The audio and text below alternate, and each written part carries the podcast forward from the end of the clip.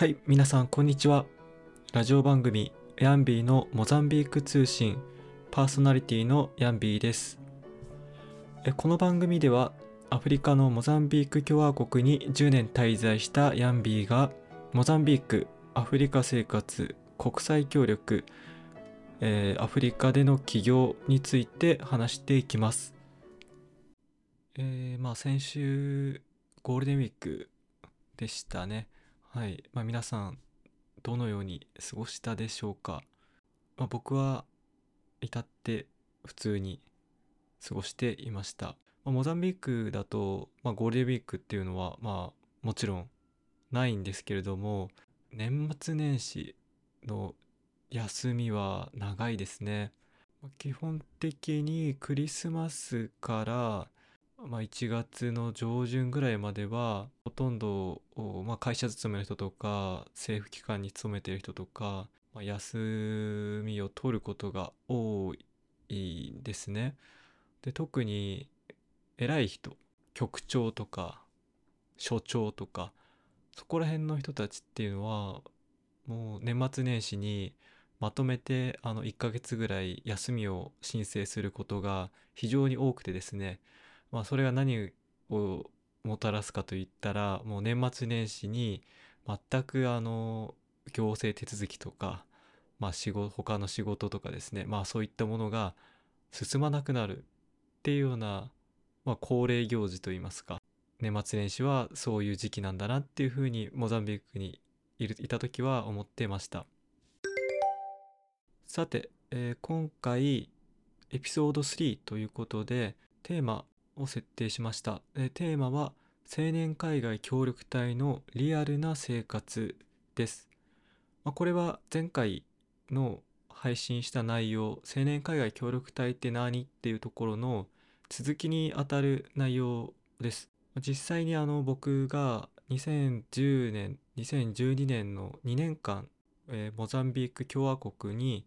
青年海外協力隊として派遣されていたので、まあ、その時の体験談をラジオで紹介していきたいと思います。まあだいぶもう前10年前の話なんで記憶も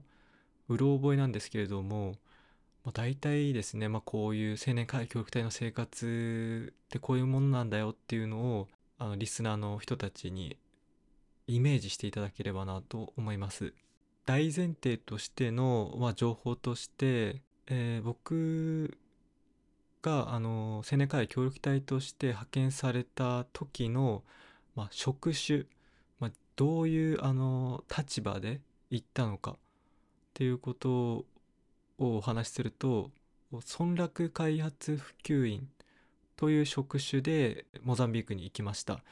でこれはあの実はもう今名前が変わっていて今の名称だとコミュニティ開発という名前に変わってるそうです。内容はあの名前変わっても同じで村落の村落地域ですね。村落地域で現地の人たちの、まあ、生活改善であったり収入向上に関わる仕事をする。それが村落開発普及員今のコミュニティ開発の仕事内容です。で配属先ですね。最初にどこの機関に勤めるかとかですね、まあ、そのどの場所で働くかっていうのがあると思うんですけれども基本的に政府系の機関で活動することが青年海外協力隊には多いです。まあ、中には NGO もありました。はい。まあ、そんなに多くはないと思うんですけれども、NGO もあると。で、あの、政府系といっても、省庁、外務省とか、そこら辺のあのトップで、一番上の機関で働くっていうことは、まあ、ほとんどないです。その青年会協力隊っていう立場的にもですね、ちょっとそんなトップレベルの業務に携わるっていうケースは本当に稀だと思います。多くは、まあ、地方の政府系の機関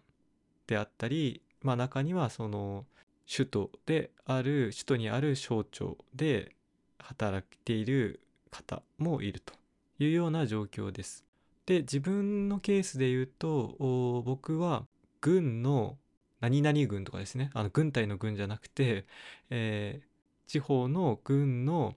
経済活動事務所っていうところで活動していました。まあ、これはあのまあの農業がメインの職場だったんですけれども軍の経済活動全般を、まあ、農業とか漁業とか観光業とかそういったものを行政手続きを、まあ、担っている機関。そこで、え2年間活動していました。でモザンビークに、まあ、赴任した時ですね。まず何があったのかというとすぐに認知働く場所に向かうわけじゃないんですね。まずは1ヶ月程度だったと思うんですけれども首都に滞在します。でそこで何をするのかというと現地に慣れる期間が設けられているんですね。で何をやるのかというと、まあ、ホームステイとかあと語学勉強っていうのを行います。で僕の場合もモザンビーク人の家庭にホームステイをしてまあそれはそんなに長くなかったと思うんですけれども1週間とか2週間2週間もあったのかな、まあ、それぐらいの期間語学勉強をしながら現地の人と過ごして、えーポルトガル語ですねそのモザンビークの公用語であるポルトガル語の勉強をしながらホームステイをしていたという感じでした。まあそんな感じで首都で現地の人と実際に会っって話してみたりして、まあ、どういう生活を送ってるのかとか食べ物とかですね。そういったのを経験してから認知に派遣されます。なのでまあいきなりですね一人であの生活を開始っていうような厳しいものではないんですね。そこはご安心ください。現地に慣れる期間があります。で自分の場合ですね実はあのその認知と呼ばれる働く場所がモザンビークに着いてから変更になりました、まあこれは多分レアケースだと思います。そんなにあのまあ自分の知るところでは同じ一緒に向かったモザンビークの同期と呼ばれる仲間たちは変わってなかったのでまあそんなによくあるケースではないと思うんですけど、まあ、なんで認知変更があったのかというと医療面らしいんですね。何かというとあの僕が当初派遣されるはずだったあの地域はすごいあの内陸地だったんです。でその内陸地何が問題かというと道路状況が悪いと。で空港まで行くに行くのに、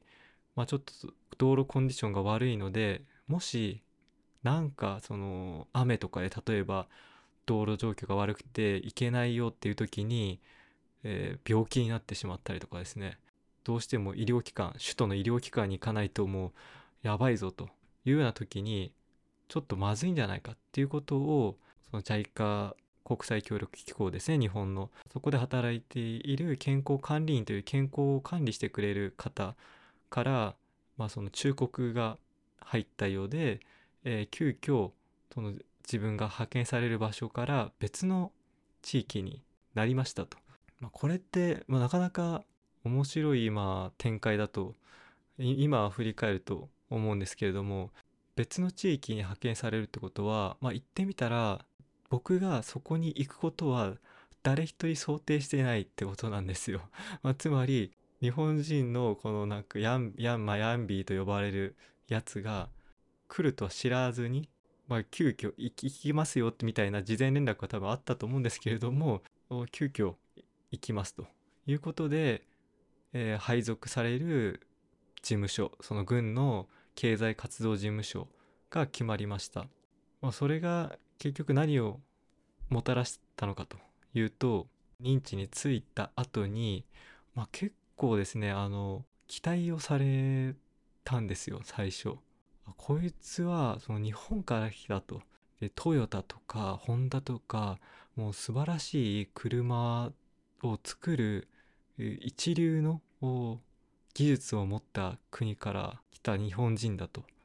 こいつは何かやってくれるんじゃないかと。いうような期待を持たれたんですよ当初。で、えー経済活動事務所の所長と会ってでその所長がまず連れて行ったところがその地域の、えーまあ、一番偉い人日本語で言うと何て言うんだろうな軍の長官って呼ばれる 人ですね。まあ軍の中で、まあ、一番偉い人なんですね。軍で一番偉い人と、まあ、面談があったんですよ、まあ、今でもすごい思い出そうと思えばすぐ思い出せるんですけどその軍の長官と面談して「いやお前何ができるんだ?」みたいなことを聞かれたですね。まあでも当初ですねあの私、えー大学を卒業したばかりの、まあ、新卒ルーキーということで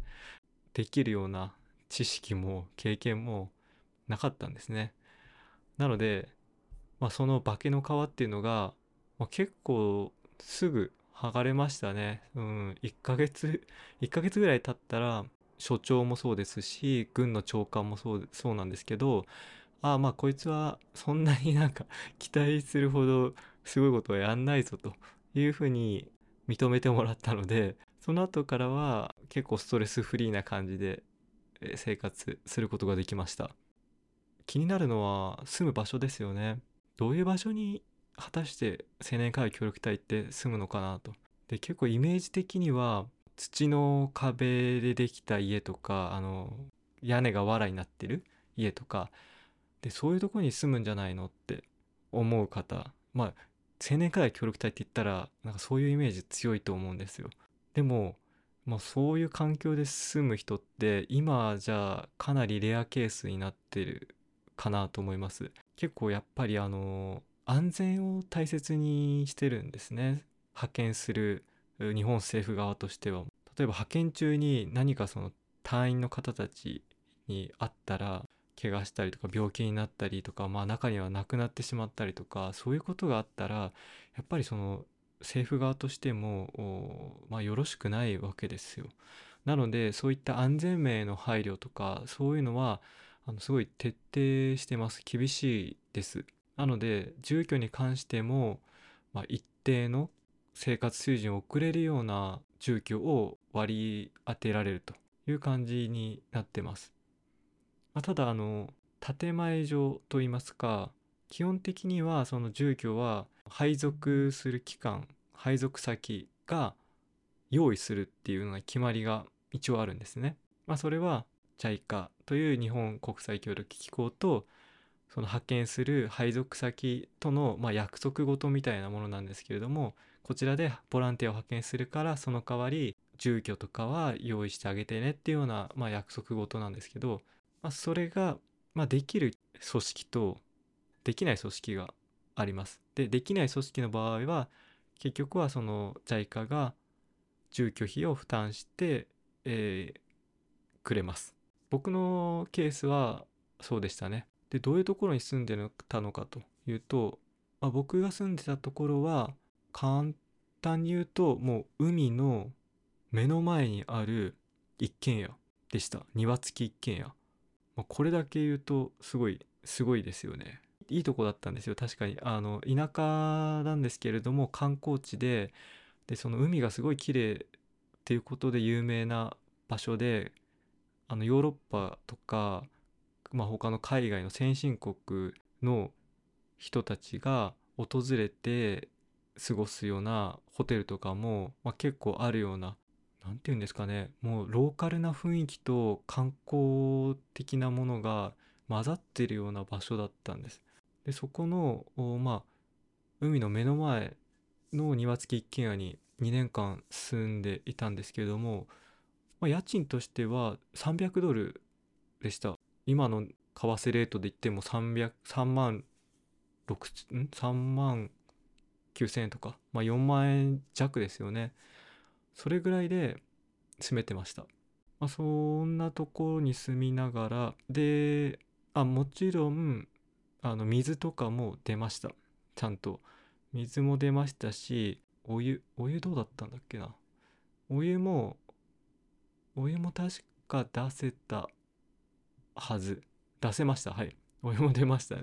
一応出る感じでまあ電気も通ってました。なので、まあ、生活環境としては申し分ない感じでしたね。ただその一軒家ということとあとまあ日本人がまあほとんどいないところだったんですね。まあ一人、えー、南アフリカの男性と結婚された日本人女性の方が近くに住んでいてっていうのもあったんですけれども、まあ、そのボランティアとしてはもう僕一人でいて、まあ、その治安とかも、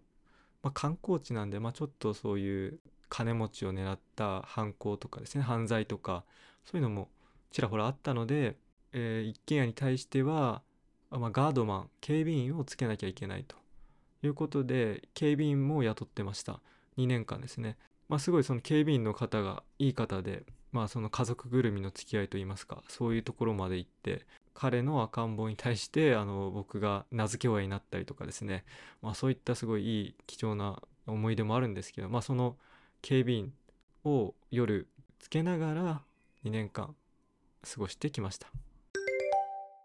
えー、ちょっとですねあの想像以上に話が長くなってしまったのでちょっと前半後半に分けて